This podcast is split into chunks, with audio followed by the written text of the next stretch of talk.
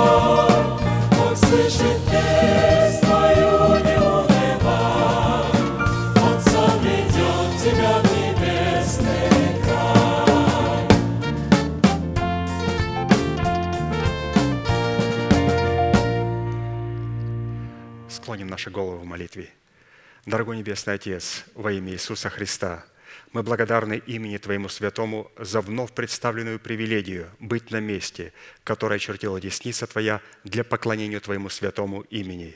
И ныне позволь наследию Твоему во имя крови завета подняться на вершины для нас недосягаемые и сокрушить всякое бремя и запинающий нас грех.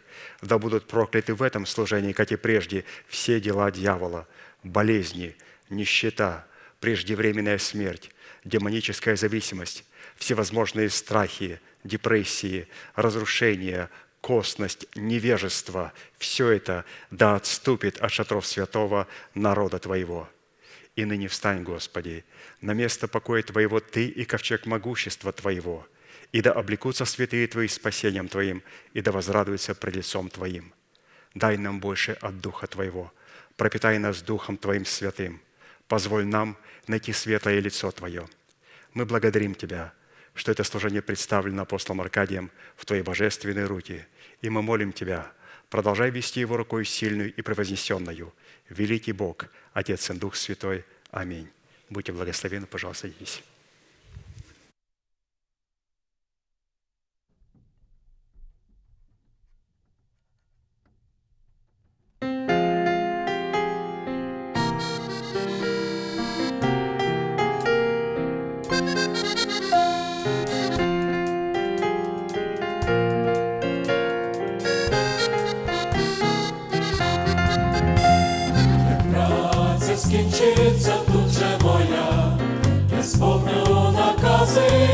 Ісуса Христа, небесною славу побачу там я, там вічна буде радість моя. Ідемо ми край, де не буде борні, ідемо ми там, де навіки спокій, ідемо у рай через брамі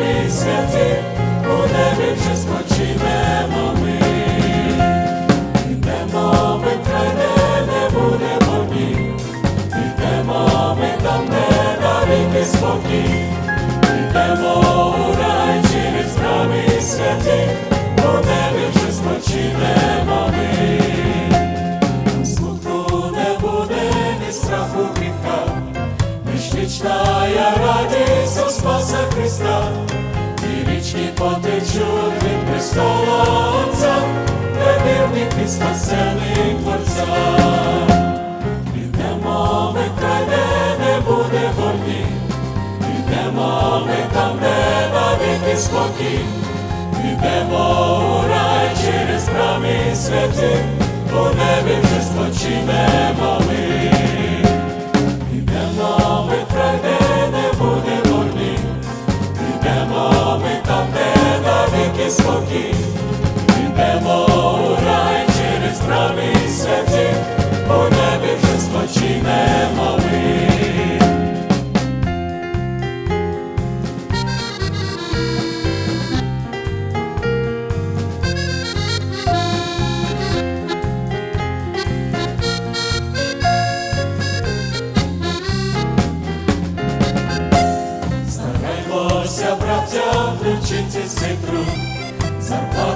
Чекає його вірний люд, небесний оселі там разом з Христом, навіки царювати будем ми. Ідемо ми край, де не буде вогні, ідемо ми там, де навіки спокій, ідемо у рай через брамі святі, у небі вже спочинемо ми. Ідемо ми в край, де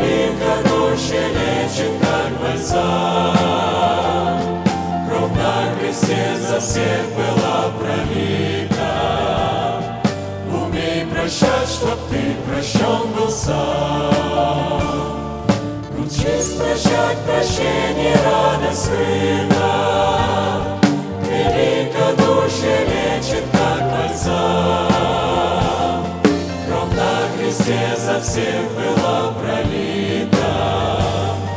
Умей прощать, чтоб ты прощен был сам.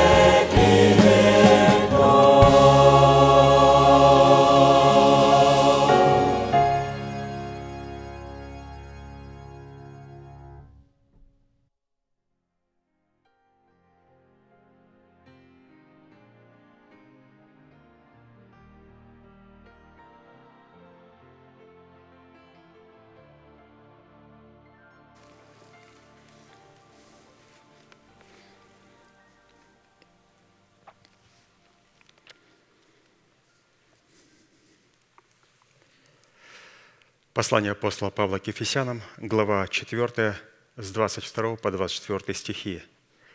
«Отложить прежний образ жизни ветхого человека и сливающего в обольстительных похотях, обновиться духом ума вашего и облечься в нового человека, созданного по Богу в праведности и святости истины». Право на власть – отложить прежний образ жизни, чтобы облечь свои тела в новый образ жизни – и для этой повелевающей заповеди, записанной апостолом Павлом и объясненной нам в формате благовествуемого слова апостолом Аркадием, задействовано три судьбоносных, повелевающих и основополагающих действия. Это отложить, обновиться и облечься. И от выполнения этих трех требований – отложить, обновиться и облечься – будет зависеть совершение нашего спасения. Спасение, которое дано нам в залог в формате семени – чтобы обрести его в собственность в формате плода правды. И в связи с этим мы остановились на сказании 17-го псалма, в котором Давид исповедует свой наследственный удел в восьми именах Бога. Познание и исповедание восьми имен Бога, обуславливающих завет Бога с нами, является стратегическим учением для воинов молитвы в достоинстве царей, священников и пророков, помазанных на царство над своим призванием. Итак, как мы видим, что у царей, священников и пророков, а таковыми должны являться мы с вами, должно быть стратегическое учение. И мы должны познавать его для того, чтобы исповедовать его. И вот это учение, Псалом 17, с 1 по 4 стихи – Возлюблю Тебя, Господи, крепость моя, Господь, твердыня моя и прибежище мое. Избавитель мой, Бог мой, скала моя, на Него я уповаю. Щит мой, рог спасения моего и убежище мое. Призову достопоклоняемого Господа, и от врагов моих спасусь. Давайте все вместе провозгласим наше наследие в Иисусе Христе. Господи, Ты крепость моя, Господи, Ты твердыня моя – Господи, Ты прибежище мое, Господи, Ты избавитель мой, Господи, Ты скала моя, Господи, Ты щит мой, Господи, Ты рог спасения моего, Господи, Ты убежище мое. Благодарение Господу, который соделал нас достойными своих имен. И Он – свои характеристики, свои качества сокрыл в своих именах. И поэтому мы тоже будем называться этими именами и будем раскрывать эти характеристики в заповедях, уставах и постановлениях для того, чтобы нам иметь такой же характер, как и у Бога. Итак, в определенном формате, насколько это позволил нам Бог, исходя из меры нашей веры – мы уже рассмотрели свой наследственный удел во Христе Иисусе в полномочиях пяти имен Бога в достоинстве крепости, твердыни, прибежища, избавителя и живой скалы. А посему продолжим рассматривать наш наследственный удел во Христе Иисусе в имени Бога, состоящего в достоинстве живого щита. Слово «щит» в Писании употребляется как «живая защита», которое возводится Писанием в достоинство оснащения воинов молитвы. И назначение такого щита призвано Богом заступать нас и защищать нас, как воинов молитвы, воинов молитвы, воинствующих только в интересах воли Божией. Если воины молитвы не воинствуют в согласии с интересами Божьими, то Господь не будет их защищать. Свойства и лексика в определении имени Бога «щит» – как и предыдущие имена Бога Всевышнего, не могут быть найдены ни в одном из имеющихся словарей мира. Таким образом, быть нашим живым щитом – это, во-первых, защищать и заступать нас от гнева Божия. Во-вторых, защищать и заступать нас от обольщения лукавого. В-третьих, защищать и заступать нас от злого и клеветнического языка. Четвертое, защищать и заступать нас от проклятия всякого рода болезней – Пятое. Защищать и заступать нас от проклятия нищеты. Шестое. Защищать и заступать нас от проклятия преждевременной смерти. Седьмое. Защищать нас от суетной жизни, переданной нам от отцов. И так как в предыдущих именах Бога, призванных являться уделом нашего спасения, нам необходимо будет рассмотреть четыре вопроса, которые помогут нам познать суть нашего наследия в имени Бога щит. И вот эти четыре вопроса, мы их хорошо знаем, но давайте прочитаем. Первое. Какими определениями и свойствами Писание наделяет имя Бога в назначении Его славного имени щит? Второе. Какое назначение в роли нашей защиты Бог отвел в Писании для себя и какую роль возложил на нас? Третье. Какие условия необходимо выполнить, чтобы дать Богу основания позволить нам войти в наследие неисследимого Его имени в достоинстве живого щита нашей веры. Четвертое. По каким признакам следует испытывать самого себя на предмет того, что мы действительно соработаем нашей верой с верой Божьей в достоинстве Его имени щит. В определенном формате мы уже рассмотрели первый вопрос, а поэтому сразу обратимся к рассматриванию вопроса второго.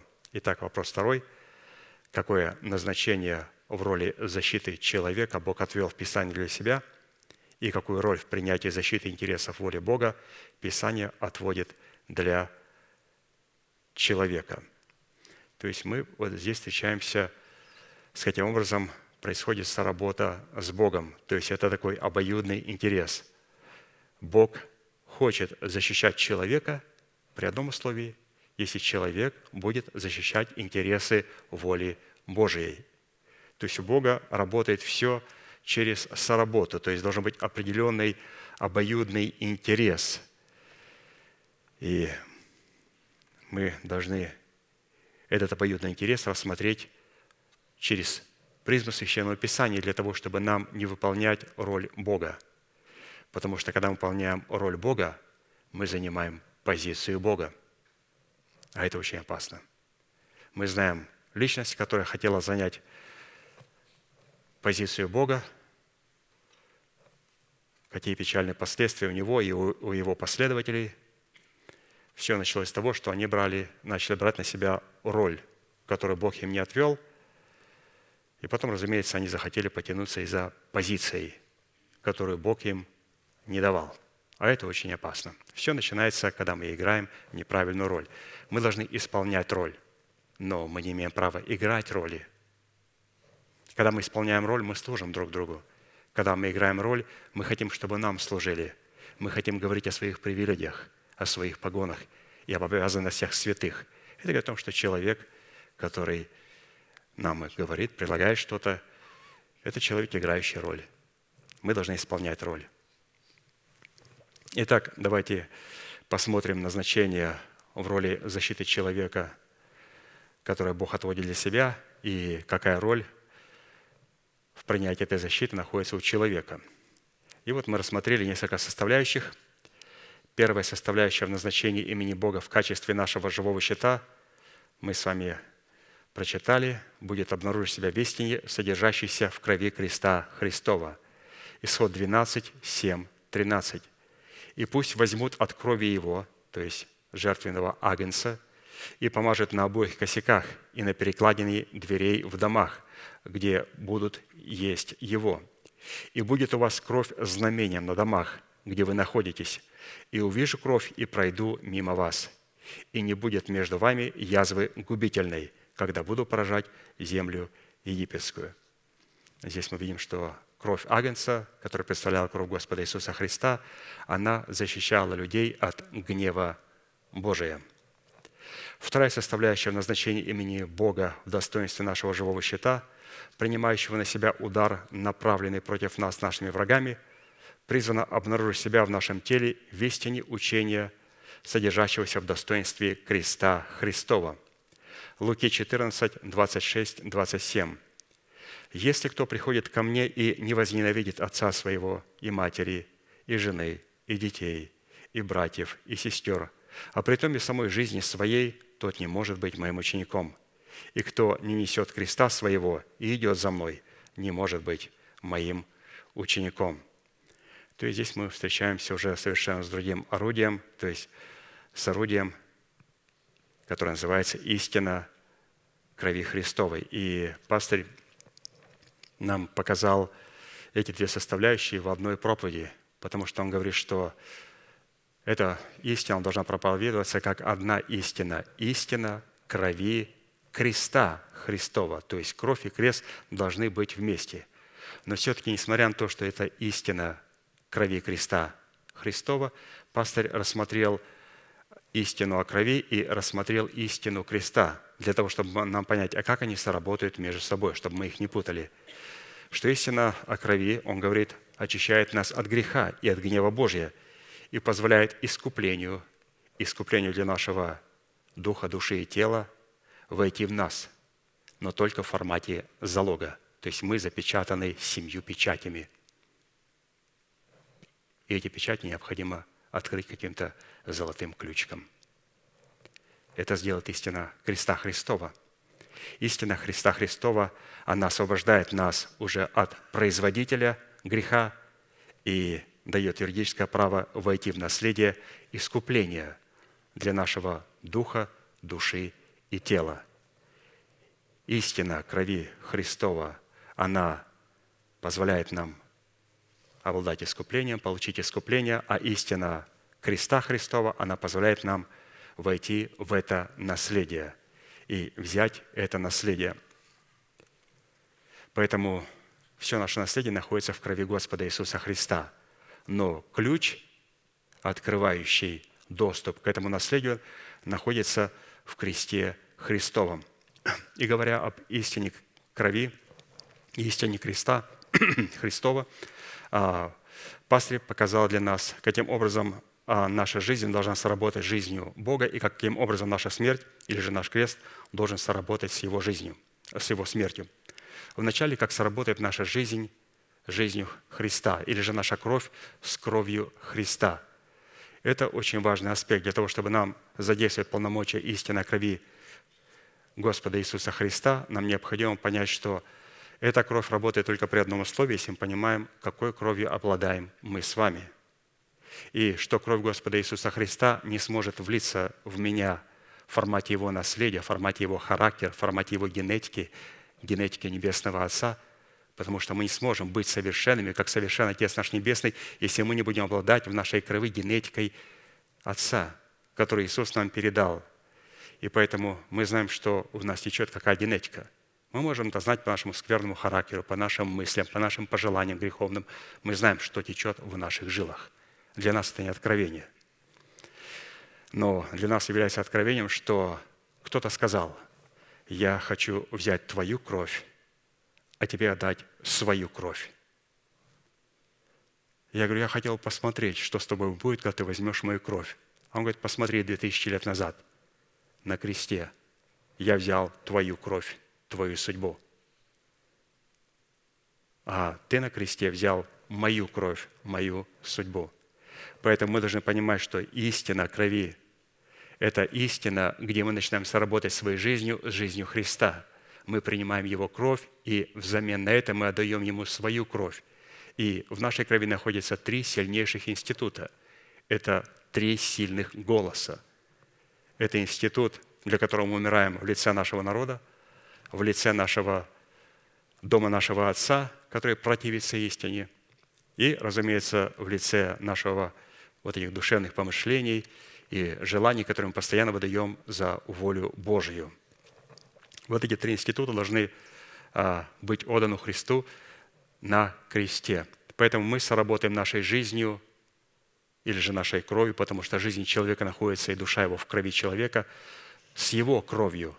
И мы должны понимать, святые, если мы не умерли для своего народа, то всякий раз, когда мы едим и участвуем в хлебопреломлении и преломляем хлеб – и пьем из чаши сей, мы возвещаем смерть Христову. То есть эта смерть убивает. Мы возвещаем смерть Христову, которая убивает все то, что не соответствует его божественным стандартам. И поэтому, если у человека еще есть в его крови голос его национальности, дома его отца, который противится истине, и другие вещи, которые человек легализирует, мы говорим про легализацию, и ставит выше крови Христовой, то, разумеется, он ест в осуждение себе. То есть это очень важная истина, а, где пастор употребил очень много времени, показать, каким образом, прежде чем показать, как мы сработаем нашим крестом с крестом Христом, и как мы, не, как мы несем свой крест за крестом Христом. Он говорит, давайте вначале разберемся с нашей жизнью, что У Бога есть жизнь, которую Он хочет нам предложить. И мы должны взамен отдать свою жизнь. Но опять, где мы отдаем ее? На кресте. И вот здесь Он объяснил нам истину креста Христова, каким образом она себя проявляет. И что истина креста Христова, она призвана открыть то наследие, которое находится в крови Господа Иисуса Христа. Это вот как Иерусалим. Обратите внимание, Иерусалим имел основание из 12 камней. Это как формат истины крови. Но чтобы взять это наследие, которое находится в этом основании, мы можем взять его в формате плода древа жизни. Как взять? Необходимо зайти через дверь. Через какую? Через жемчужную дверь, через истину креста Христова. И поэтому истина креста Христова будет стоять на истине крови Христовой. Истина крови креста Христова. И через эти жемчужные ворота, через истину креста Христова, соработая своим Христом, с Христом Господом Иисуса Христа, мы подходим к древу жизни. Или же теперь берем в этом древе жизни, в этих плодах, те обетования и ту судьбу, которая находится в основании, которая находится в 12 основаниях. То есть крест Христов – это, истин, это та истина или же тот ключ, который открывает нам доступ к тому наследию, которое мы получаем, когда Господь омывает нас своей кровью. Он дает нам наследие, запечатанное семью печатями. И когда Иоанн увидел, что вот книга запечатанная внутри и отвне, он стал сильно плакать. И Господь сказал, не плачь. Вот лев из колена Иудина – он победил, он может раскрыть. Он видел льва. Это был агнец, как бы закланный. С него лилась с горла кровь, но он ходил и действовал. Писание говорит, что представьте тела ваши в жертву живую. То есть мы жертва, которая двигается. Двигается, вы понимаете? То есть мы жертва, потому что мы находимся в смерти Господа Иисуса Христа и продолжаем творить Его волю. Поэтому, чтобы мы не путали назначение крови и креста Христова, что Крест является оружием и ключом. Кровь является защитой.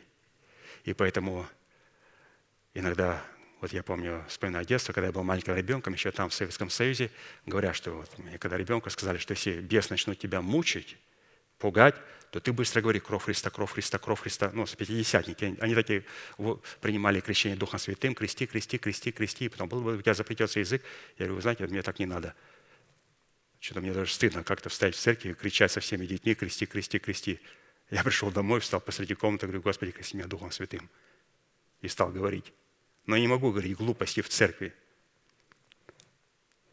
И говорят, ну вот говори, кровь, кровь, кровь, кровь, кровь, кровь, кровь, кровь. И бес испугается и убежит.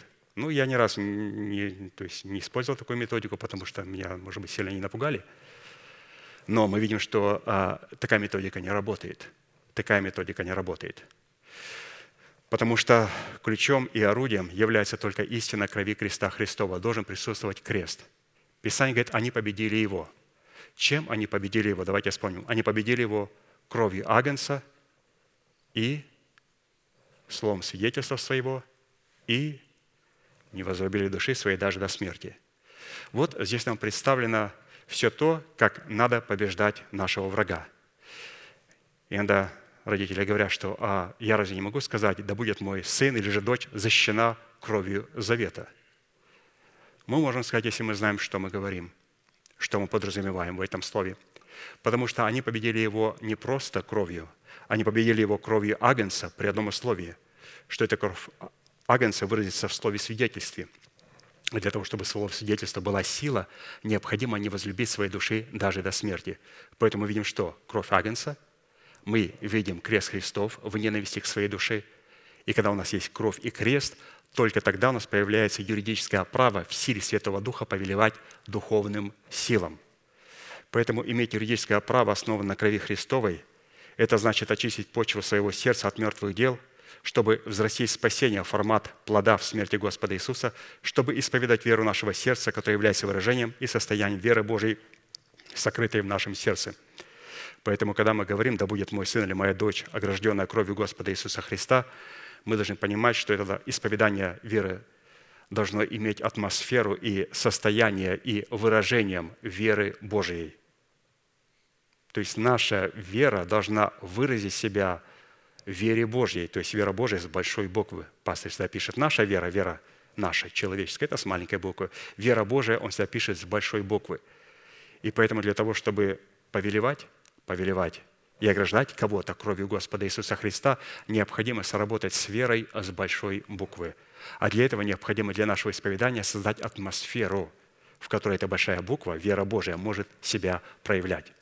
Мы читаем в книге «Деяния апостолов», что некоторые начали употреблять имя Господа Иисуса Христа против имеющих злых духов. И Писание говорит, так делали некоторые, какие-то, Писание говорит, какие-то семь сыновей первосвященника Скевы. И они говорили, заклинаем вас именем Господа Иисуса Христа, то есть бесов. И что ответил бес? Он говорит, что Иисуса я знаю, и Павел мне известен, потому что он имеет юридическое право – а вы кто? И взял над ними такую силу, что они нади и избитые выбежали из того дома. И страх Божий напал на всех видящих, и было прославляемо имя Господа Иисуса. Обратите внимание, бесы сказали, что вы не имеете понятия, это были а, сыновья первосвященника, богослужителя – и они употребляли имя Иисуса Христа. Заклинаем вас именем Иисуса Христа, которого проповедует Павел. Что эта фраза говорит? Мы не имеем никакого юридического права пользоваться именем Иисуса Христа. Павел им может пользоваться. Но если у Павла работает, может быть, и у нас будет работать. У них это не работало. Почему? Потому что Павел соработал с кровью Христа и с крестом Христовым. И у него работало. Ведь он сказал, Иисуса я знаю. Почему? Он умер и Он воскрес. И Павел неизвестен. Вам в аду известен Павел? О, да. Почему? Павел соработает и с кровью, и с крестом Христовым. И в его слове есть атмосфера Царства Небесного и сила. Вы кто такие? У вас нету в ваших словах веры и силы, атмосферы и характера Божия. Нету. Вы не соработаете с верой Божьей с большой буквы. У вас просто ваша человеческая вера. И поэтому мы должны понимать, святые, когда мы а, кого-то ограждаем, нам необходимо это делать, особенно когда мы встречаемся или же молимся и начинаем противостоять духовным, духовному миру, что мы должны а, делать все согласно Писанию, согласно Писанию, то есть представлять интересы Слова Божьего, которое выражено нам в заповедях Божьих. Поэтому очень важно, как мы побеждаем клеветника, который клевещет на братьев наших кровью Агнца – и словом свидетельства своего, и не возлюбить души своей даже до смерти. То есть здесь есть и кровь, есть и крест, и обязательно исповедание веры. Исповедание веры, которое творится в правильном состоянии, в состоянии Царства Небесного. А это состояние Царства Небесного в нас может а, сделать вот атмосфера крови и креста Христова, или же соработа истины креста Христова. И все наши обетования находятся в Господе Иисусе Христе. Поэтому, когда мы а, берем какое-то обетование, например, молимся за наших детей – то Писание предлагает нам молиться не просто, чтобы оградить кровью Господа Иисуса, а это необходимо сделать, чтобы а, творить это с позиции юридического права. А это юридическое право дано нам в формате обетования. Спасешься ты и весь твой дом. Но это обетование дается нам под большим замком. И иногда родители подходят и говорят, пастырь неоднократно говорит в своих а, проповедях – что обетование должно умереть. Говорит, послушай меня, говорит, у меня это обетование еле теплится. У меня, он говорит, вы не понимаете, у меня дочь и сын в мире находится. Он говорит, у меня это обетование еле теплится, и говорят, необходимо, чтобы оно полностью умерло. Оно вообще, говорит, у меня еле живет. Если оно умрет, то есть как понять, обетование должно умереть? Я его подогреваю каждый день, подогреваю, подогреваю, оно умирает, я подогреваю. Вы говорите, должно умереть. Я говорю, ну, вы, наверное, неправильно понимаете. Давайте я вам перефразирую другой, покажу с другой стороны, вы поймете. Ну, вы можете взять вот это обетование, спасешь ты и весь твой дом, только на условиях воскресения, то есть в формате воскресения. Только в формате воскресения. А как прийти к воскресению? Он говорит, ну только через смерть. Вот мы только через смерть, когда мы умираем, а когда мы умираем, то мы должны понимать, что в смерти Господа Иисуса Христа не просто мы умираем, а в этой смерти умирает все то, что принадлежит нам. Все, и наше обетование, и все, что мы имеем, все умирает в смерти Господа Иисуса Христа. Все умирает. И умирает наша душа, и сокрушается наш дух, и умирают все обетования. И остается просто информация в формате кодов священного Писания, где у нас нет никаких эмоций, никаких чувств. Мы просто должны верить, что Бог верен будет своему Слову. И мы стоим и уповаем и благодарим Бога за это Слово без каких-либо, может быть, эмоций – и потом в формате воскресения мы получаем это обетование. Поэтому суть-то не в том, чтобы обетование умерло. Суть в том, что вот это обетование, спасешься ты и весь твой дом, твои дети, мои дети, наши дети спасутся, но не спасутся только если мы будем это обетование брать в формате воскресения Христова. То есть мы его возьмем в формате воскресения. А чтобы взять это обетование в формате воскресения, нам необходимо зайти в эту комнату, которая находится под замком, и взять это обетование – а эта комната под замком, и этот замок – это смерть Господа Иисуса Христа. И ключ – это сработа моим крестом, с крестом Христом, который позволяет мне войти в эту комнату, взять это обетование и получить его в воскресении Христовом. Вот эти вот две составляющие, то есть они очень интересные, каким образом Бог защищает нас через истину крови креста Христова. То есть оно все рассматривается вместе – Третья составляющая назначения имени Бога в достоинстве нашего живого щита, принимающего на себя удар, направленный против нас нашими врагами, призвана представлять для нас возможность соработы нашей воли с волей Бога в роли нашего помощника. То, то есть вот, пожалуйста, опять соработа, соработа человека с Богом, где Господь выступает в роли помощника. То есть что такое щит? Господь говорит, я буду тебе помогать. То есть защищать, я буду тебе помогать. То есть как помогать, Господи? Может быть, ты все будешь сам делать? Он говорит, нет, я буду помогать тебе. Пойди и дай, Господь. Ему говорит, нет, мы будем вместе давать. Вместе. Я хочу, чтобы ты... Я буду кидать камни, а ты поражай их мечом. Может быть, я посижу, пока ты будешь. Он говорит, нет, вместе воюем, вместе. Поэтому очень важно увидеть вот этого помощника. Еще раз, Псалом 53,6. «Вот Бог, помощник мой, Господь подкрепляет душу мою. Наша душа должна получить подкрепление в откровении, что Бог – помощник мой. То есть, святые, это очень э, сильное слово. Когда мы начинаем унывать, и когда у нас нет настроения, как мы говорим, просто вспомнить такую фразу «Вот Бог – помощник мой». Бог – помощник мой, Бог – помощник. Что, о чем говорил пастор? Бог – помощник мой. Помощник, значит, что-то должен делать я, что-то он. Значит, у нас есть какие-то роли – Читаем дальше. В Писании библейское слово «помощник» определяет роль Бога в его суверенных и брачных отношениях с подобным ему человеком. Очень важно, слово «помощник» не определяет позицию Бога. Он выше, я ниже, он больше, я меньше, а определяет роль Бога по отношению к человеку. То есть у Бога есть роли только с человеком, который подобен Ему. Который подобен Ему как Господь сказал, сотворим ему, то есть Адаму, помощника, соответственного ему. Это о чем говорит? Что Господь уже в первой книге «Бытие» показал, что Он хочет быть помощником только для тех людей, в которых Он найдет свое соответствие. И поэтому очень вот эти два фактора, которые мы проверили, и поговорили о истине крови и креста Христова, или же истина крови креста Христова, она поможет нам иметь вот это а, подобие Божие, где Господь говорит, что теперь я могу исполнять свою роль, потому что ты похож на меня, ты похожа на меня. И таким образом отводит человеку в этих взаимных отношениях роль ответственного лица. То есть у человека, оказывается, появляется роль ответственного лица. У Бога роль помощника, у человека ответственного лица. Ответственного лица – который призван принимать решения, отвечающие требованиям воли Божьей, означенным во взаимном завете, заключенном между нами и Богом. То есть Бог помощник, а оказывается, Он не просто помогает, Он говорит, я хочу, чтобы ты взял на себя ответственность. Ну, Господи, тогда скажи, какую ответственность мне брать на себя, чтобы ты мне помогал? Он говорит, ну, читай дальше. Подобные отношения Бога с человеком связаны взаимным заветом или договором, в котором ясно определена роль Бога в качестве нашего помощника и роль человека в качестве ответственного лица. Роль Бога в качестве помощника, роль человека в качестве ответственного лица. При этом, насколько нам известно, на иврите слово «помощник», определяющее роль в брачном завете между Богом и человеком, а также между брачными партнерами в отношениях одного мужа и одной жены означает помощник – это тот, кто стоит за него, стоит с ним, стоит против него. Вот такой помощник.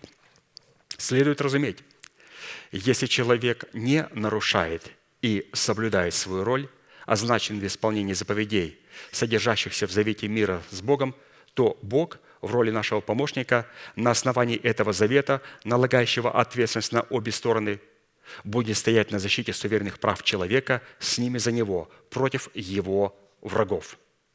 Если же человек нарушает заповеди, обуславливающие условия заключенного с Богом завета, то в момент какого-либо горя и утраты, когда человек будет обращаться к Богу за помощью, Бог на основании заключенного с человеком завета будет стоять против него, а вернее обратиться даже в его врага.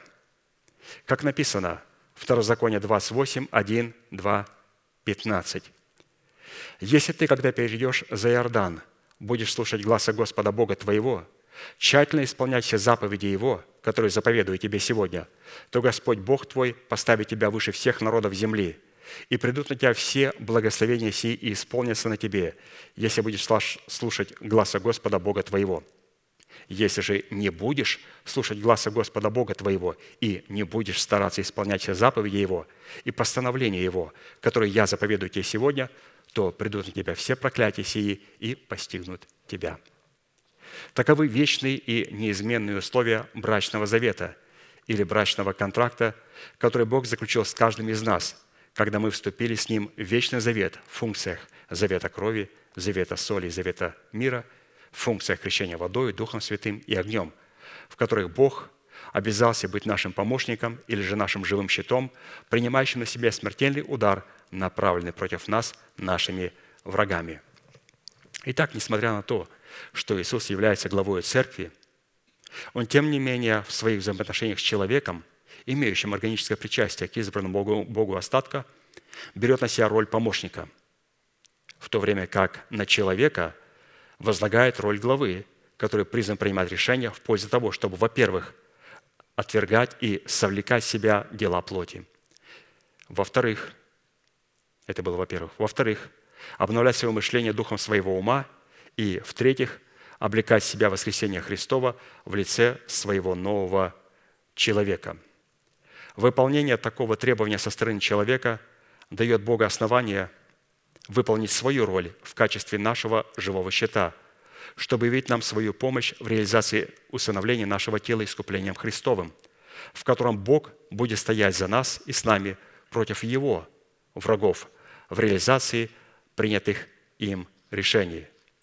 При одном условии, если наш выбор и наши решения будут совпадать с интересами Бога, выраженными в Его совершенной воле.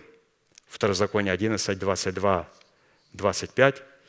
«И если вы будете соблюдать все заповеди сии, которые заповедую вам исполнять, будете любить Господа Бога вашего, ходить всеми путями Его и прилепляться к Нему, то изгонит Господь все народы сии от лица вашего, и вы овладеете народами, которые больше и сильнее вас. Всякое место, на которое ступит нога ваша, будет ваше, от пустыни Ливана, от реки, реки Ефрата, даже до моря западного будут пределы ваши» никто не устоит против вас. Господь Бог ваш наведет страх и трепет перед вами на всю землю, на которую вы ступите, как Он говорил вам. Но это при условии, если мы будем соблюдать свою роль.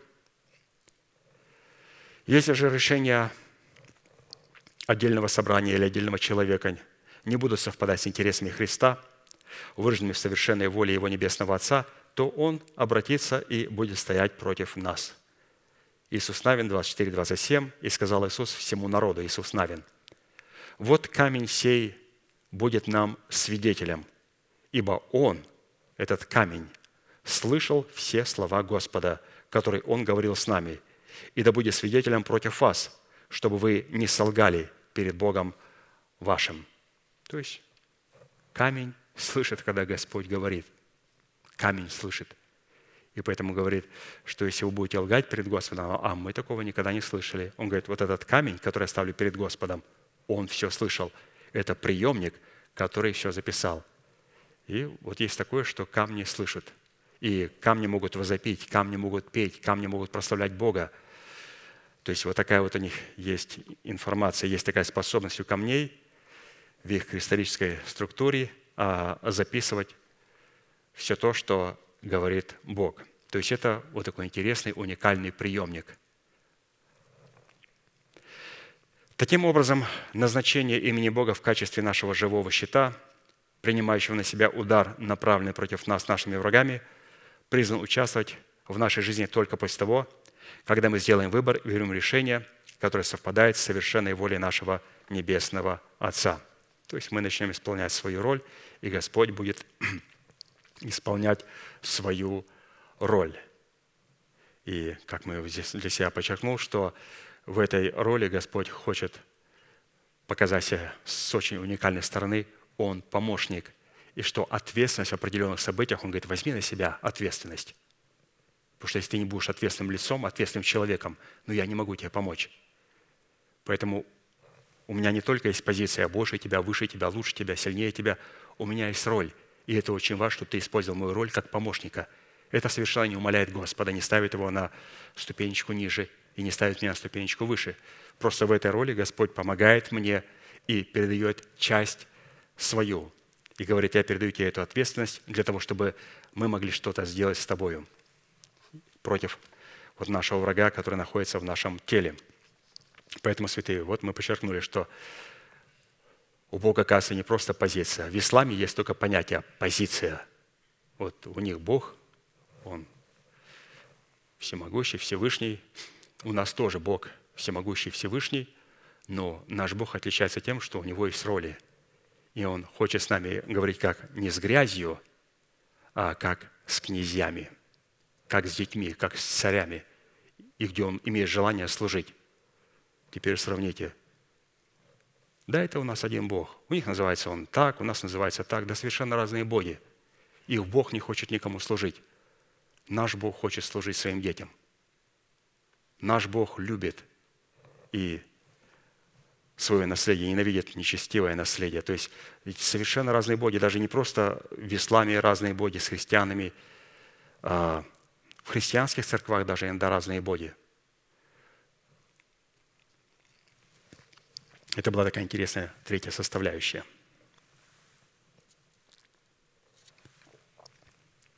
А причина, почему в христианских церквах разные боги, потому что во главе стоят негодяи, которых Бог не поставил. Негодные, безобразные, мерзкие проповедники. Негодяи. Слов нету –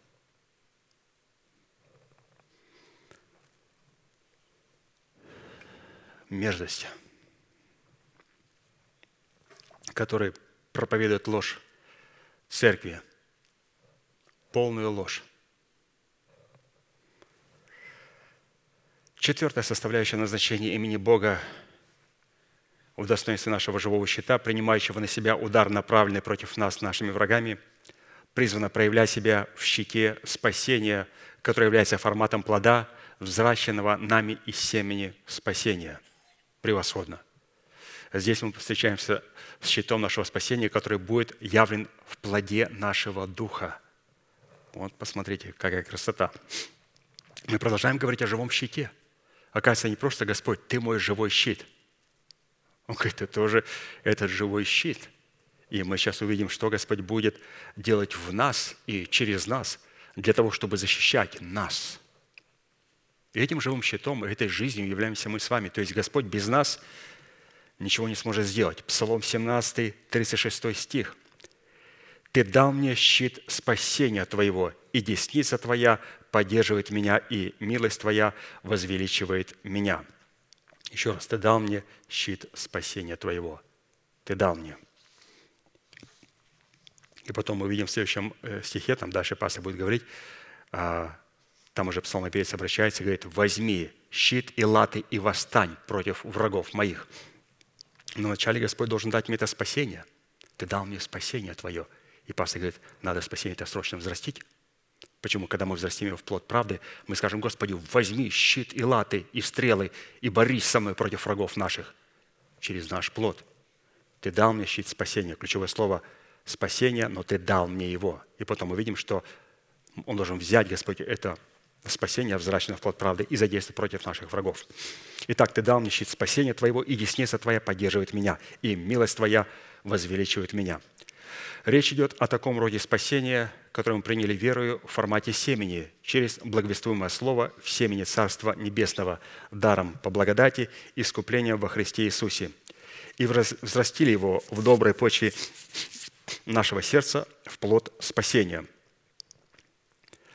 И затем уже в плоде нашего духа, путем молитвенного прошения с благодарением, дали Богу основание явить себя в качестве нашего живого щита от преследующих нас врагов, живущих как в нашем теле, так и вне нашего тела, то есть в теле Христовом, в Церкви Христовой.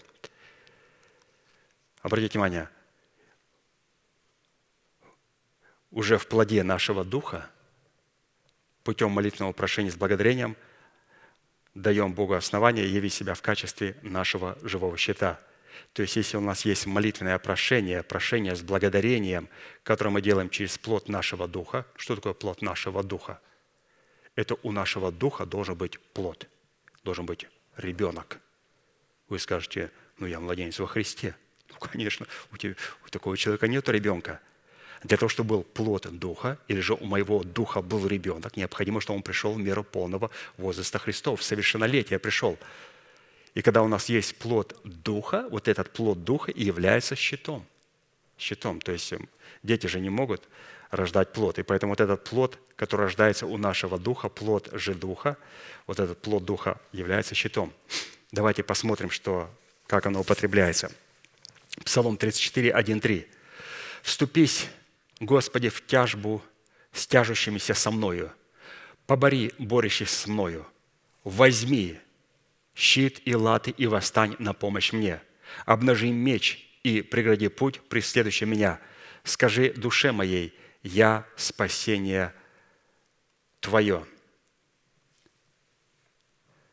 То есть, пожалуйста, вначале он сказал, ты дал мне щит спасения, а здесь он говорит, возьми щит и латы и восстань на помощь мне – в данной составляющей назначения имени Бога в достоинстве нашего живого щита следует, что Бог явил свою защиту на условиях своего завета, заключенного с нами в границах взращенного нами плода спасения.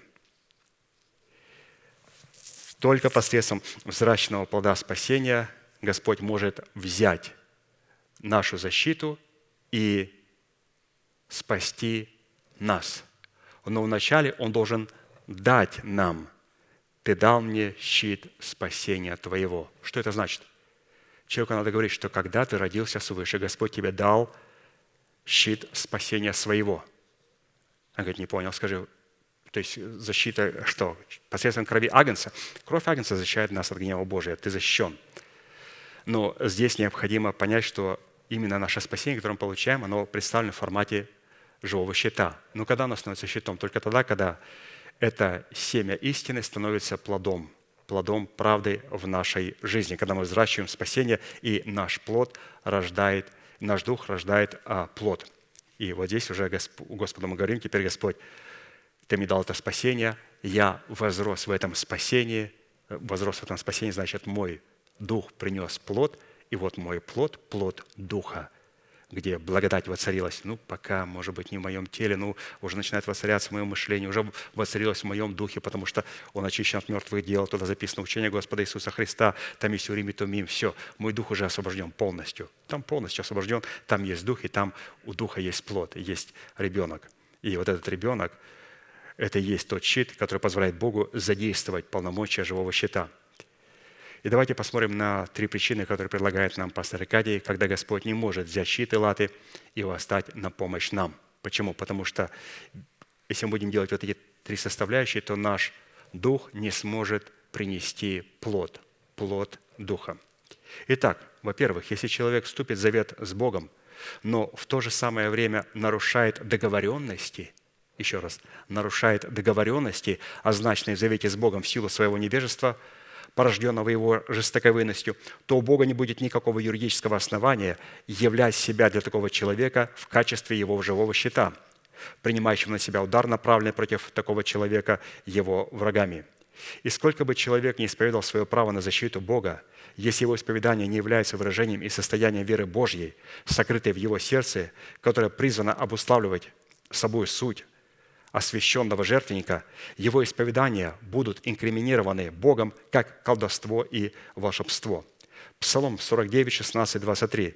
«Грешнику же говорит Бог, что ты проповедуешь уставы мои и берешь завет мой в уста твои, а сам ненавидишь наставление мое и слова мои бросаешь за себя». То есть мы видим о том, что если человек нарушает договоренности заключенного завета, то, разумеется, Господь не может быть его живым щитом. Дальше, во-вторых, если человек принял свое оправдание в формате семени, которое является залогом нашего спасения, но не очистил почву своего сердца от мертвых дел, у него не будет никакого юридического основания возрастить семя спасения в формат плода спасения в смерти Господа Иисуса, в котором в которую он погружен был крещение водой, Духом Святым и огнем, и которая утратила для него свою значимость, как для Израиля обрезание утратило свою значимость. То есть, опять же, вторая составляющая, если мы не очистили почву своего сердца от мертвых дел, то что наш дух не сможет принести плод духа, мы не сможем возрасти во спасение. И что человек теряет такое спасение? Сохранить свое спасение – это значит возрасти во спасение. Потерять спасение – это значит не возрастать во спасении, а деградировать в спасении. Когда человек рождается, он становится, рождается душевным младенцем. Но если младенец не оставляет своего младенчества, то он начинает деградировать. И он уже не младенец во Христе, а он душевный человек. И как определяется душевный человек или младенец во Христе Иисусе?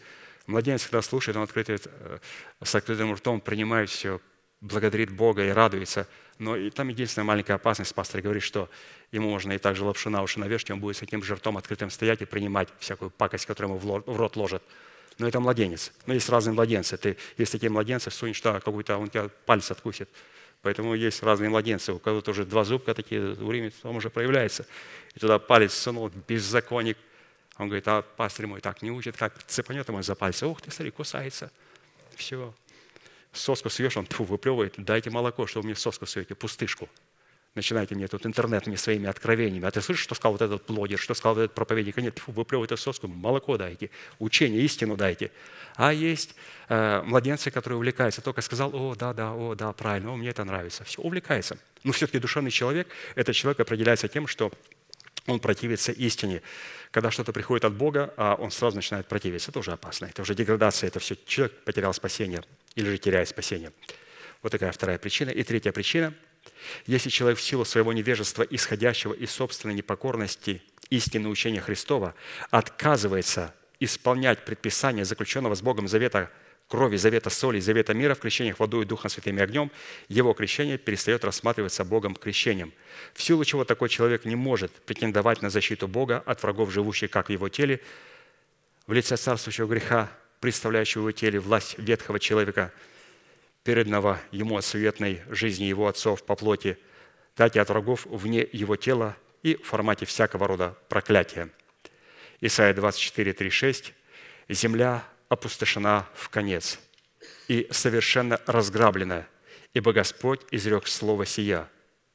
Сетует уныла земля, поникла уныла вселенная, поникли возвышившиеся над народами земли – и земля осквернена под живущими над ней, ибо они приступили законы, изменили устав, нарушили вечный завет. Зато проклятие поедает землю, и несут наказание живущие на ней. Зато сожжены обитатель земли, и немного осталось людей. Почему?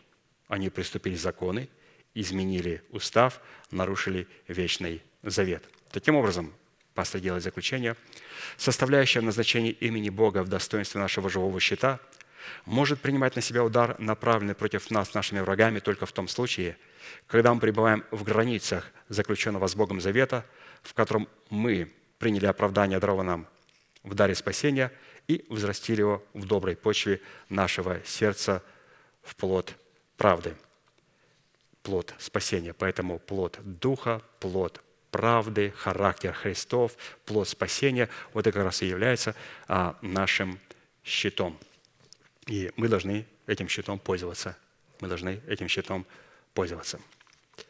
Пятая составляющая в назначении имени Бога в достоинстве нашего живого щита принимающего на себя удар, направленный против нас, нашими врагами, призвано обнаружить свое присутствие как в нашем теле, так и вне нашего тела, когда против нас будут пущены раскаленные стрелы лукавого. Ефесянам 6, 16. «А паче всего возьмите щит веры, которым возможете угасить все раскаленные стрелы лукавого». А паче всего возьмите щит веры, которым возможете угасить все раскаленные стрелы лукавого. Во-первых, раскаленные стрелы лукава – это слова неверия, исходящие из нашей плоти. И во-вторых, это слова людей душевных и нечестивых, беззаконных, заполнивших наши собрания, которые в качестве убийственных стрел направлены против людей, боящихся Бога и скорбящих о всех мерзостях, совершающихся в собраниях святых. В то время как слова людей духовных в лице невесты Агнца – это палящие и заостренные стрелы Бога, хранящиеся в его колчане, которым является мудрое сердце невесты Агнца. Таким образом, исповедание слов веры Божьей, сокрытых в их мудрых сердцах, служит для них живым щитом. Вот, пожалуйста, вот, пожалуйста, что является живым щитом? Исповедание слов веры Божьей – сокрытых в мудром сердце, является живым щитом, который призван угасить все раскаленные стрелы лукавого в ядовитых, коварных и лживых словах нечестивых и беззаконных людей, перенаправив их слова в их недра путем неизменного закона посева и жатвы. А закон посева и жатвы работает только во время исповедания, во время исповедания. Поэтому святые, что мы здесь подчеркнули и продолжаем подчеркивать, продолжаем говорить. То есть брат Аркадий раскрыл нам уникальность живого щита. И оказывается, живой щит – это исповедание слов веры. Это позволяет что делать этому живому щиту? А рикошетить все те а, стрелы лукава, которые он пускает к нам. А для того, чтобы оно рикошетил, наш щит, нам необходимо задействовать или же трансформировать наш щит – вот в такие огненные стрелы через исповедание, которые будут нас защищать. Учитывая этот смысл, взять щит веры означает исповедать веру Божию, сокрытую в колчании нашего сердца, что даст Богу основание явить себя в назначении живого щита, переобразованного в исповедание наших уст в его колчан, наполненный его палящими стрелами, направленными в представителей лукавого, который является его колчаном – который является его колчаном, то есть дьявола, и носителями его раскаленных стрел. То есть, обратите внимание, тут, оказывается, начинают метать стрелами. Нечестивые начинают свои лукавые стрелы, и святые начинают провозглашать Слово Божие. И вот это исповедь не просто, когда мы молчим, когда мы молчим и бездействуем, я верю, я верю. Ну, вера выражайся в исповедании. Вера, если не исповедует, она ничего не сможет сделать. То есть необходимо веру исповедать. И здесь очень прекрасно показано. То есть пастырь с одной аллегории переходит совершенно в другую аллегорию. Он с аллегорией, что такое живой щит, переходит на колчан и стрелы. Что колчан и стрелы – это и есть щит, который сможет нас защитить от раскаленных стрел лукавого, и мало того, перенаправить эти стрелы лукавого в недра самих нечестивых. Потому что подлинная стратегия защиты Бога в назначении живого щита веры – это на самом деле не только стратегия защиты, но и стратегия нападения, в которой Бог противопоставляет раскаленным стрелам лукавого палящие стрелы правды в устах воинов молитвы. Раскаленные стрелы лукавого в нашем теле содержатся в колчании ветхого человека, в расливающих помышлениях и желаниях, а в наших собраниях вне нашего тела – колчаном для раскаленных стрел лукавого являются люди душевные, нечестивые и беззаконные. В то время как раскаленными стрел лукавого являются слова людей душевных, нечестивых и беззаконных. То есть, что является колчаном? Колчаном является а, ветхий человек, люди душевные, нечестивые, беззаконные. Это колчан. Колчан – это там, где лежат стрелы. А стрелами раскаленными являются их слова. Поэтому Стрелы святые лежат в колчане. И у нас с вами выбор. Мы каким будем колчаном? И там раскаленные стрелы, и здесь огненные стрелы. Надо определиться, какой мы с вами колчан. И чтобы дать Богу основание защитить нас от раскаленных стрел лукавого в устах душевных, нечестивых и беззаконных людей, Бог хранит свою мудрость в достоинстве своих палящих стрел в колчане мудрого сердца, избранного им остатка во главе со Христом. Исайя 49, 1, 3. «Слушайте меня, острова, и внимайте, народы дальние. Господь призвал меня от чрева, от утробы матери моей назвал имя мое, и садил уста мои, как острый меч. Тенью руки своей покрывал меня, и садил меня стрелою и в колчане своем хранил меня, и сказал мне, «Ты раб мой, Израиль, в тебе я прославлюсь». И опять, что написал Господь об Израиле, Он садил меня стрелой и и Господь в колчане своем хранил меня. И это идет обращение к островам и к дальним народам. Острова и дальние народы, с которых, к которым обращается Бог, это образ избранного Богом остатка, который обладает свойством островов и свойством народов дальних, которые во Христе Иисусе призваны стать и заостренной стрелой в колчане своего небесного Отца.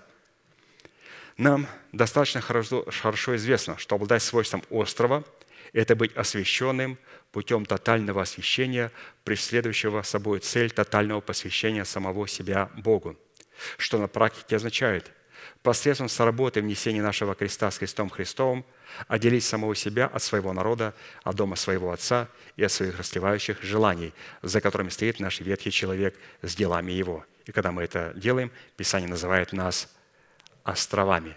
Кто такие острова? Это те стрелы, святые острова, Пастырь с одной аллегории переходит в другую аллегорию. Там надо быть очень внимательным. Он с одного образа переходит в другой образ. Это очень красивые перед нами представляются картины. Поэтому, если мы с вами вот эти острова, то мы являемся и заостренной стрелой в колчане Господа Савоофа. Но также Писание говорит и о дальних народах. Острова и дальние народы. Свойства, содержащиеся в дальних народах, это свидетельство нашего избрания путем божественного предузнания – потому что слово «дальние» на иврите означает «издавна», предузнанные и предназначенные к спасению. То есть дальние народы, то есть издавна, издревле предузнанные и предназначенные к спасению. Римлянам 8, 29, 30. «Ибо кого он предузнал, тем и предопределил быть подобными образу Сына Своего, дабы Он был первородным между многими братьями, а кого Он предопределил, тех и призвал, а кого призвал, тех и оправдал, а кого оправдал, тех и прославил. То есть здесь говорится о тех, кого он предузнал. То есть это дальние народы. Дальние народы, то есть а, они находились очень далеко во времени. То есть они находились в самом Господе Иисусе Христе. Извечно находились в Боге. И Господь называет их дальними народами. И как он узнал, Господи, как ты узнал, что вот этот человек, вот этот дальний народ, вот этот что? Откуда ты знаешь, что этот народ дальний? Он говорит, это народ, это мои острова – а, они относятся правильно к твоей истине. Совершенно верно. Они принимают истину и начинают освещаться. И в своем освящении начинают посвящать себя. И потом, посвятив себя, через освящение начинают сохранять свое посвящение. Это мои острова, это дальний народ. Итак, исходя из такого содержания, вера Божья, сокрытая в нашем сердце в формате живого щита, призвана обнаружить себя в устроении нашего сердца, в колчан Бога Живаго, наполненного Его палящими стрелами – противостоящим раскаленным стрелам лукавого. Марка 11, 23. «Имейте веру Божью, ибо истинно говорю вам, если кто скажет горе сей, поднимись и вернись в море, и не усомнится в сердце своем, но поверит, то сбудется по словам его, будет ему, что не скажет». При этом будем помнить, что мы можем вергать в морскую бездну только те горы в лице ветхого человека и в лице нечестивых и беззаконных людей, которые лично противостоят нам на пути к выполнению воли Божьей словами раскаленных стрел лукавого, направленных против нас, расливающими помышлениями и вожделениями ветхого человека, живущего в нашем теле. А вне нашего тела раскаленными стрел лукава направлены против нас в злых, коварных ядовитых словах лицемерия, наговоров и всякой лжи, будут исходить от нечестивых и беззаконных людей, которые заполонили наше собрание во все времена. Таким образом, иметь веру Божью в мудром сердце в качестве живого щита это на самом деле иметь сердце, устроенное в колчан Бога, наполненный Его палящими и изостренными стрелами. А посему живой щит веры не способен преобразовываться в нашем сердце в колчан Бога, наполненный Его палящими стрелами, не может называться и быть живым щитом, который призван не только принимать на себя удар раскаленных стрел лукавого, но и преобразовывать в колчан, но и преобразовываться в колчан Бога, наполненный его палящими стрелами, противопоставленным раскаленным стрелам лукавого. Следующее условие, дающее Богу основание быть нашим живым щитом, преобразовавшим наше сердце в колчан, то есть мы продолжаем говорить, и пастор продолжает говорить об этом колчане Бога, в котором находится раскаленный стрел лукава, каким он образом и в каких он а, представлен образах – это способность нашего мудрого сердца отличать голос Бога в лице человека, облеченного полномочия отцовства Бога, от голосов иных. То есть мы говорим, что, Господь, мы хотим быть Твоим изостренными стрелами, мы хотим быть Твоим колчаном. И Господь говорит, вот мой колчан, он может отличать голос. Ну, для того, чтобы стрелять изостренными стрелами, надо чьи-то взять слова. Какая красивая мысль представлена здесь пастором. Вот надо же как было это увидеть в Священном Писании, что для того, чтобы исповедать веру Божию, необходимо у кого-то были взять эти стрелы. И когда мы сидим в церквах и нам проповедуют проповедники, то мы должны понимать, что они предлагают нам стрелы. Но надо убедиться, что этот проповедник, он является колчаном Бога. И потом, являюсь ли я колчаном Бога? То есть, могу ли я отличать голос Бога в лице человека, облеченного полномочия отцовства Бога, от других иных голосов? При этом вспомним, что фактор отцовства Бога в человеке признан определяться по способности наличия в этом человеке быть носителем семени Слова, открывающего истину в сердце, в сочетании быть читающим или же проникающим в суть откровения Писания посредством силы Святого Духа. Римлянам 10, 13, 16. «Ибо всякий, кто призовет имя Господне, спасется, но как призывать того, в кого не уверовали, как веровать в того, о ком не слыхали, как слышать без проповедующего и как проповедовать, если не будут посланы. Как написано, как прекрасны ноги благовествующих мир, благовествующих благое. Но не все послушались благовествования. Ибо Исаия говорит, Господи, кто поверил слышанному от нас? Итак, вера от слышания, а слышание от Слова Божия. То есть, когда он говорил, Исаия, Господи, не все послушались благовествования, Господи, кто поверил слышанному от нас? То есть, оказывается, люди, которые не хотели слушать а, пророков и апостолов, это люди, которые не являлись колчаном Господа. Они хотели принимать их слов. Он говорит, Господи, восклицательный знак, кто поверил слышному от нас? То есть никто не хочет принимать тех слов, тех огненных стрел, которые давали пророки и апостолы. Почему люди не являются его колчаном? Поэтому они являются колчаном дьявола – и там есть такие коварные, такие едкие, ядовитые слова в этом колчане. Далее следует сразу сделать некоторые отличия от формата веры Божией, которая возрождается в нашем сердце, от слышания благовествуемого нам слова семени теми человеками, которые Бог наделил полномочиями своего делегированного отцовства, от формата веры Божьей, которая, будучи взращена в нашем сердце и семени слова правды, в плод правды, утверждается в нашем сердце через увиденное или совершающееся слово веры, сокрытое в нашем сердце, которое мы исповедовали нашими устами. То есть здесь мы определили, что Господь, мы являемся Твоим колчаном, мы можем отличать голос Божий в лице человека, представляющего отцовство Бога, от голосов иных. Господь говорит, хорошо, а теперь вот ты должен знать, что есть разная формат веры, которая принимает слово в формате семени, и формат веры, которая работает с плодом правды – и только таким путем это слово в качестве плода Духа может становиться в колчане нашего Духа стрелою и заостренную. То есть какое слово? Семя слова правды в плоде правды. Оно становится в колчане нашего Духа стрелою и заостренную. То есть не семя, а плод. Не семя, а плод. Семя не является изостренной стрелой – то есть мы сейчас все вокруг вот этой истины вращаемся. Господь сказал, что «Я твой щит». И если хочешь быть этим живым щитом, то я могу защитить, если осадил тебя колчаном. И в этом колчане должны быть изостренные стрелы. И пастор показывает нам, что такое колчан, показал, как определять колчан, а, Можем же мы отличать голоса иные от человека, которого Бог послал в нашу жизнь, человека, представляющего отцовство Бога или же посланного Богом в нашу жизнь. Можем, Господь. Но Он говорит, не радуйтесь, потому что то, что Он говорит, слово вы принимаете, оно не может в эту же самую секунду быть изостренной стрелой. Не может, потому что вы принимаете это слово в формате семени, а семя не может быть изостренной стрелой.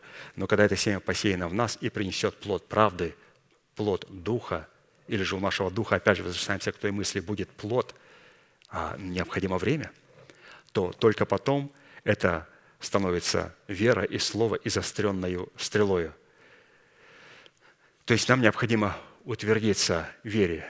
Есть, когда мы принимаем верою, а есть вера, когда есть понятие, когда наша вера утверждается. Поэтому, когда мы принимаем семя, мы что делаем? Мы принимаем. Но когда семя приносит плод, и мы видим плоды жизни, спасения в нашем естестве, то мы утверждаемся в вере. То есть веру принимаем, и потом видим плоды, и когда увидели плоды, начинаем утверждаться в вере. Во! Вот теперь, когда мы утвердились в вере, вот теперь наши слова очень опасные для врагов, для ветхого человека и для всех беззаконных и нечестивых людей. Очень опасные. Почему? Мы утвердились в вере. Мы увидели веру в действии в нашем сердце. Давайте посмотрим на примере иллюстрации. Иоанна 4, 46, 53. Итак, Иисус опять пришел в Кану Галилейскую, где притворил воду в вино. В Капернауме был некоторый царедворец, у которого сын был болен. Он, услышав, что Иисус пришел из Иудеи в Галилею, пришел к нему и просил его прийти и исцелить сына его, который был при смерти.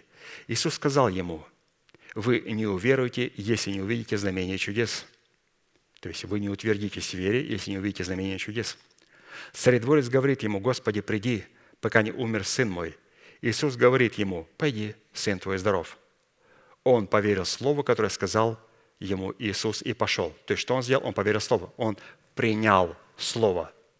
Он принял слово, но не утвердился. Ну, хорошо, я пойду, благодарю Иисус. Благодарю. Благодарю. Спасибо. Ты не придешь? Нет. Благодарю. Благодарю за исцеление моего сына. Я пошел. Иди, иди, иди. И он пошел. На дороге встретили его слуги его и сказали, «Сын твой здоров». Он спросил у них, в котором часу стало ему легче. Ему сказали, вчера в седьмом часу горячка оставила его. То есть седьмой час – это как раз час, где Бог делает через свою субботу. То есть Бог, оказывается, говорит к нам, иди, сын твой здоров, через субботу, через седьмой час. Говорит ему, вчера в седьмом часу горячка оставила его. Из этого отец узнал, что это был тот час, в который Иисус сказал ему, сын твой здоров. И уверовал сам и весь дом его. То есть, что значит уверовал сам? Он моментально утвердился в вере и моментально стал евангелизировать своей верой. Весь дом его сразу обратился и стал верить в Господа Иисуса Христа. Обратите внимание, что произошло. Исходя из имеющейся констатации слов в формате семени, которому мы поверили, возникает ослышание – в то время как слово в формате плода возникает через свершение увиденного нами слова, утверждающего нашу веру. Слово в формате семени, которому мы поверили, возникает ослышание, а формат плода возникает через увидение того, что совершает Слово – и таким путем делают исповедание нашей веры стрелой заостренную, способной поразить нашего врага и угасить его любые раскаленные стрелы, обратив их против него самого. То есть, как вот Мария сказала. Мария сказала вначале, она же приняла в формате семени. Она сказала, да будет мне по слову твоему. Что она приняла? Она приняла в формате семени. А потом, когда она пришла и стала проповедовать Елисавете она сказала, «Величи душа моя Господа, и возрадовался дух мой Господе моем, Спасителе моем». И что она говорит? Она начала моментально исповедовать Слово Божие. Она говорит, «Явил силу мышцы своей, рассеял надменных помышлениями сердца, не изложил сильных с престолов, вознес смиренных, алчущих исполнил благ, обогатящихся отпустил ни с чем, воспринял Израиль отрока своего, воспомянул милость, как говорил отцам нашим и Аврааму и семье его до века. О, вот это уже и заостренные стрелы. В это время у нее Иисус уже был в чреве. она его видела невооруженным взглядом. Когда она ничего не видела, она сказала, да будет мне по слову твоему. Это не заостренная стрела. Почему? Мы принимаем семя. Но когда это семя попадает, и мы видим, Господь мой, Бог мой, работает, работает. Посмотрите, она, она с престолов посвергала всех нечестивых и беззаконных. Девица, которая беременна этим откровением. Мы точно так, как и Мария, а, вот имеем это откровение. Посмотрите, когда она увидела, увидела, что это слово работает, да аминь, она это слово стало изостренной стрелой, и что она начала моментально этими стрелами стрелять. Она стала этим колчаном и получила доступ а, к этим стрелам. Еще святые, очень важная вещь, которую здесь а, пастор показывает, что нам необходимо увидеть Слово Божие в действии в нашей жизни. Очень важно увидеть работу Слова Божия в нашем сердце. Другие не видят, но мы знаем, что наш характер изменился. Ну, чуть-чуть, чуть изменился. Мы видим все перемены. Никто не видит, мы видим. Это очень хорошо, святые. Очень важно увидеть перемены, изменения в себе.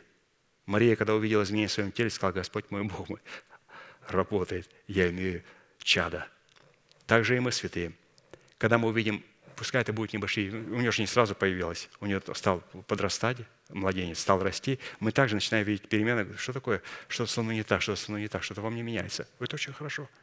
Это очень хорошо. И поэтому это говорит, что когда мы начинаем не просто слышать, а видеть, видеть Слово Божие в действии, во, когда мы видим Слово Божие и веру Божию в действии, тогда что? Наша стрела становится огненной и заостренной стрелой – Поэтому необходимо увидеть Слово Божие в действии, чтобы оно стало огненной стрелой.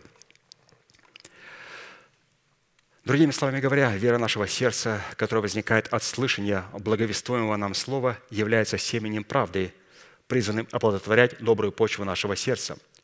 В то время как вера нашего сердца, которая утверждается от увиденного, еще раз, утверждается от увиденного или от совершившегося слова является уже плодом правды, взращенным в доброй почве нашего сердца. Вот почему формат веры сердца, возрожденной от семени, благовествуемого нам слова, не может быть стрелой и заостренную, потому что этот формат не является плодом веры, взращенным из семени, благовествуемого нам слова о Царстве Небесном. А посему только формат исповедания плода Духа – может представлять собой изостренные стрелы Бога, хранящиеся в колчане нашего мудрого сердца, против которой не смогут устоять носители раскаленных стрел лукавого в лице людей душевных, нечестивых и беззаконных. Псалом 126, 3, 5. «Вот наследие от Господа, дети». О, все, опять видите, мы вращаемся вокруг детей, вокруг плода. Насколько важно вот понять, каким образом живой щит защищает нас в плоде, в плоде – вот наследие от Господа – дети. Награда от Него – плод чрева. Что стрелы в руке сильного, то сыновья молодые. Блажен человек, который наполнил ими колчан свой. Не останутся они в стыде, когда будут говорить с врагами в воротах. Плодом нашего чрева, в достоинстве образа наших молодых сыновей, рожденными нами, является плод правды в плоде нашего духа. Нашими воротами – являются кроткие и чистые уста. Кротость наших чистых уст является воротами, то есть необходимо иметь такие ворота. Колчаном, наполненный палящими стрелами Бога, в достоинстве молодых сыновей, является наше мудрое сердце. Колчаном является мудрое сердце. А нашими палящими стрелами является исповедание веры Божией, пребывающее в нашем сердце в формате плода нашего Духа. Поэтому вот эти три составляющие здесь надо, святые, подчеркнуть, запомнить нам, что является воротами, что является колчаном, что является стрелами. Воротами является только именно ворота, где происходит победа. Воротами является кротость наших чистых уст. Нашим колчаном является мудрое сердце, а стрелами является исповедание веры нашего сердца. Исход 31.6. И вот я в сердце всякого мудрого вложу мудрость, дабы они сделали все, что я повелел им». Итак, мудрое сердце – это колчан Бога. а мудрость, вложенная в мудрое сердце, это палящие и изостренные стрелы Бога. Мудрость – это страх Господень, в который облечено наше мудрое сердце, которое дает основание Святому Духу открывать истину в своем сердце.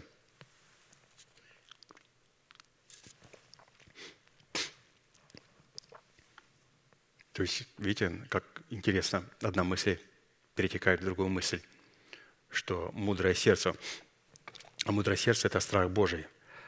А страх Божий, он позволяет Святому Духу Уриму открывать значение тумим, то есть истины в сердце. То есть если у человека нет а, страха Божия, страха Божия, у него нет мудрого сердца. Если у него нет мудрого сердца, он колчан в руках дьявола. Скажите, пожалуйста, сколько проповедников сегодня обладает мудростью, выраженной в страхе Божьем? Сегодня это дефицит. Вообще слово «страх» – это дефицит – Слово «страх» – это дефицит. Теперь представьте, кем переполнены церква. Вот это все то, что сидит или же стоит, или прыгает, как обезьяна на сцене, сколько из них является колчаном Бога? Вот. Чтобы быть колчаном Бога, наше сердце должно быть мудрое. Сердце, в котором пребывает страх Божий.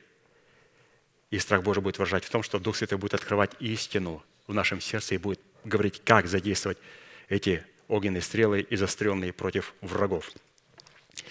Итак, если перефразировать имеющееся изречение, какое изречение? «Я в сердце всякого мудрого вложу мудрость, дабы они сделали все, что я повелел тебе».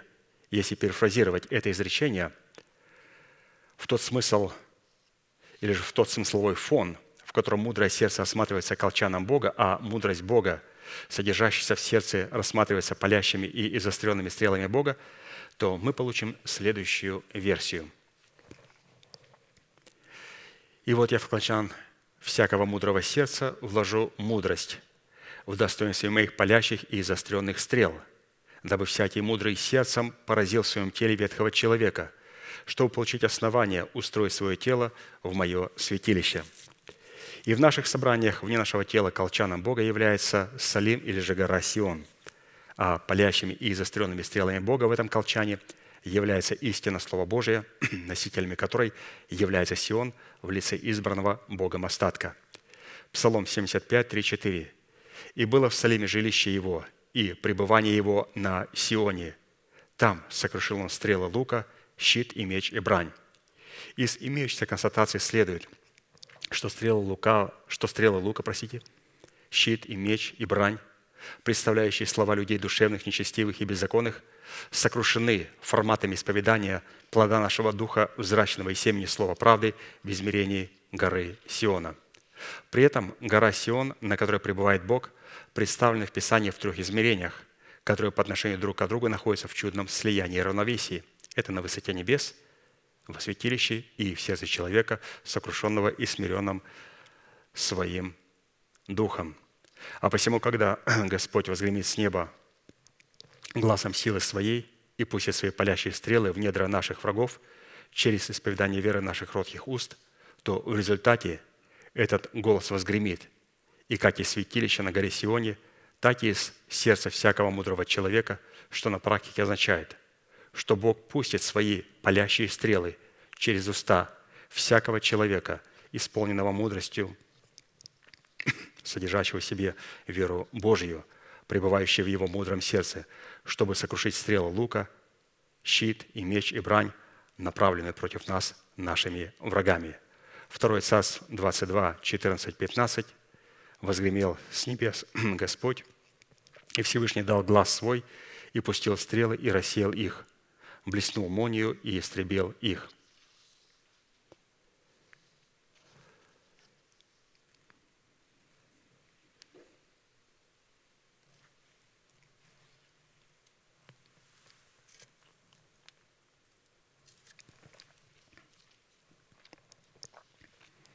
Поэтому здесь мы видим о том, что все это можно принять только тогда, когда человек взращивает плод духа. Человек душевный, разумеется, не может быть такой изостренной стрелой. И, конечно, следующее, на что нам следует обратить внимание, так это на тот формат молитвы, который представлен способ и средства, который Бог в своем славном имени щит будет принимать на себя удар, направленный против нашими врагами. То есть есть определенный формат молитвы. То есть мы можем брать эти молитвенные слова и молиться ими, разумеется, если мы являемся колчаном Бога и являемся Его изостренной стрелой. Если мы являемся таковыми – мы берем это слово, открываем и начинаем его исповедовать. Вот, например, первый пример вот из остренных стрел. Псалом 63, 2.11. «Услышь, Боже, голос мой в молитве моей. Сохрани жизнь мою от страха врага. Укрой меня от замысла коварных, от мятежа злодеев, которые изострили язык свой, как меч, напрягли лук свой, язвительно слово, чтобы в тайне стрелять в непорочного – они внезапно стреляют в него и не боятся. Они утвердились в злом намерении, совещались скрыть сеть, говорили, кто их увидит. Изыскивают неправду, проводят расследование за расследованием, даже до внутренности жизни человека и до глубины сердца. И все. То есть он показал, что только что псалмопевец обозначил мишень. Мы с вами увидели мишень. Теперь мы берем колчан в руку, берем стрелу и натягиваем ее и начинаем исповедать. Но поразил их Бог стрелою. Внезапно будут они уязвлены. Языком своим они поразят самих себя. Все, видящие их, удалятся от них. И убоятся все человеки и возвестят дело Божие. И разумеют, что это его дело. А праведник возвеселится о Господе и будет уповать на Него – и похвалятся все правые сердцем». В Псалме 20, в 9-14 стихе написано «Из луков твоих пустишь стрелы в лице их. Вознесись, Господи, силою Твоею. Мы будем воспевать и прославлять Твое могущество». Итак, таким образом, составляющая в назначении имени Бога в достоинстве живого щита может принимать на себя удар, направленный против нас нашими врагами, только в том случае, когда наше сердце устроено в колчан Бога, наполненный Его стрелами. Это вообще потрясающие картины, которые предложил нам пастор Аркадий. Вот надо читать святые нам и вникать, и рассуждать молитвенно, то есть прекрасные картины. Но будем молиться и благодарить Бога за то слово, которое мы могли слушать. Будьте благословены вашей молитве.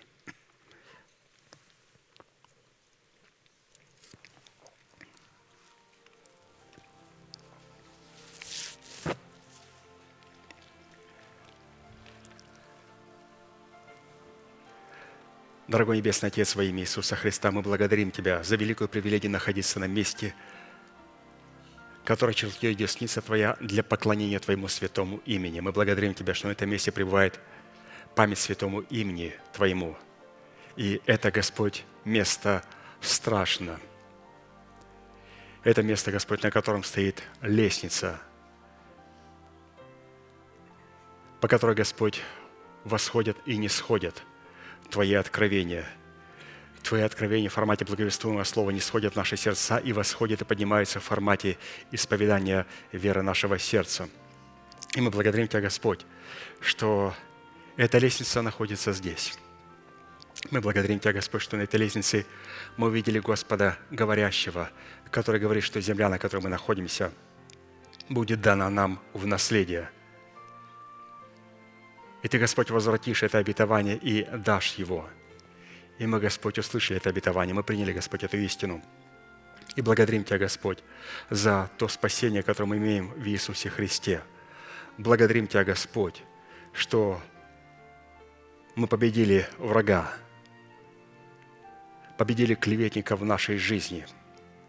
Мы победили его кровью Агнца и словом свидетельства и возлюбили души своей даже до смерти – ты открыл нам истину крови креста Христова. И благодарим Тебя, Господь, за то наследие, которое находится в Твоей крови.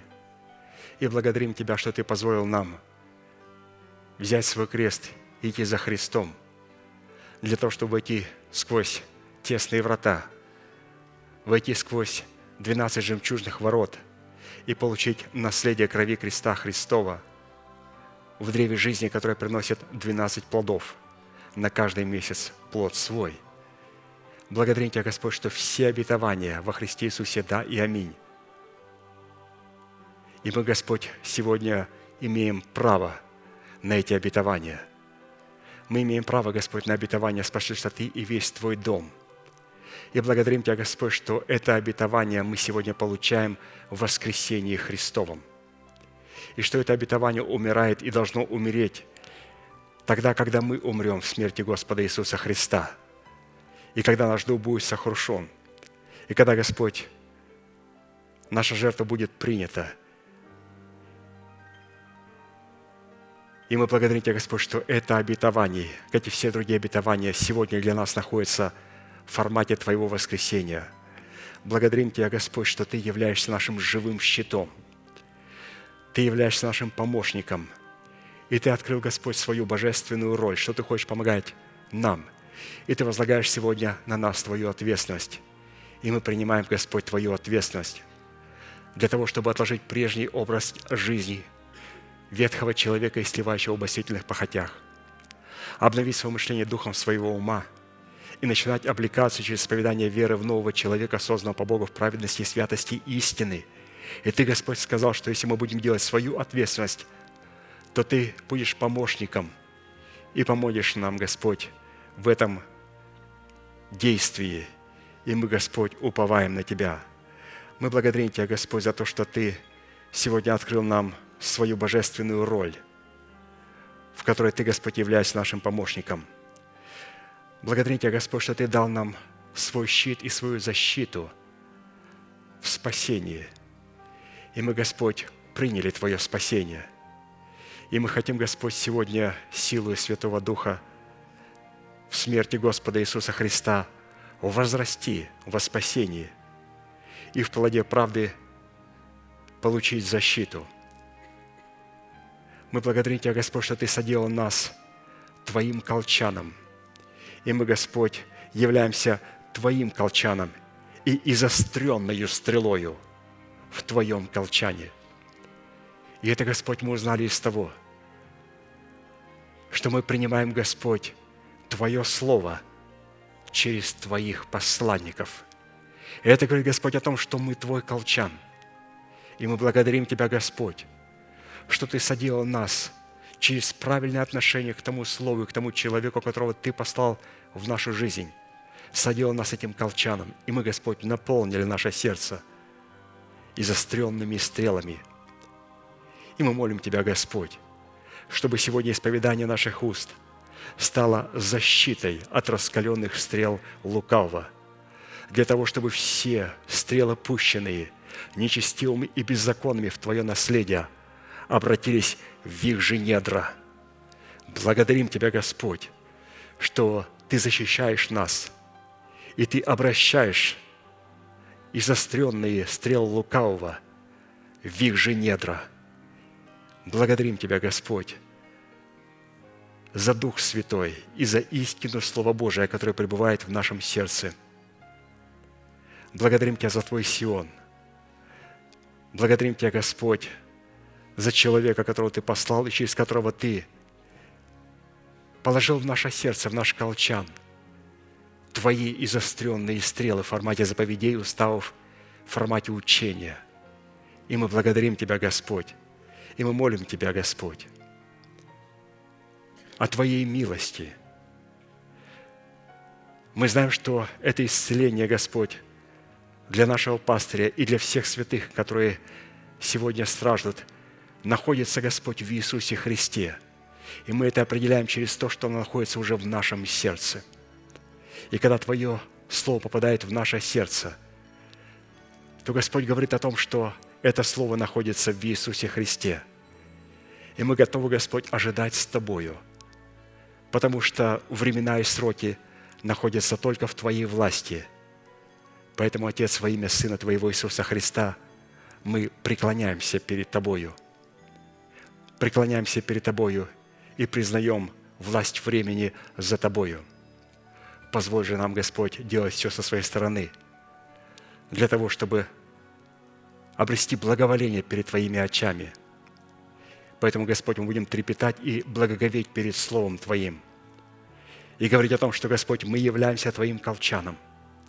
И у Тебя, Господь, есть откровение.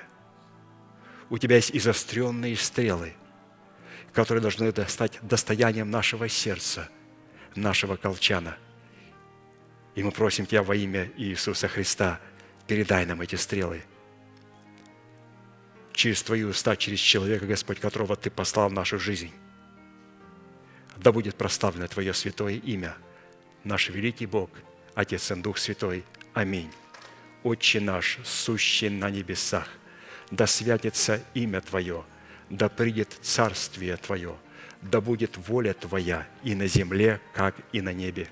Хлеб наш насущный, подавай нам на каждый день, и прости нам долги наши, как и мы прощаем должникам нашим.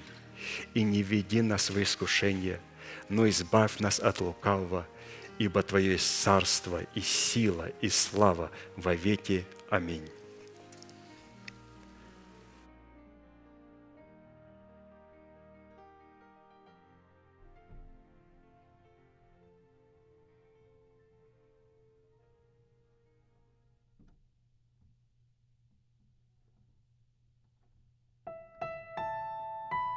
Я к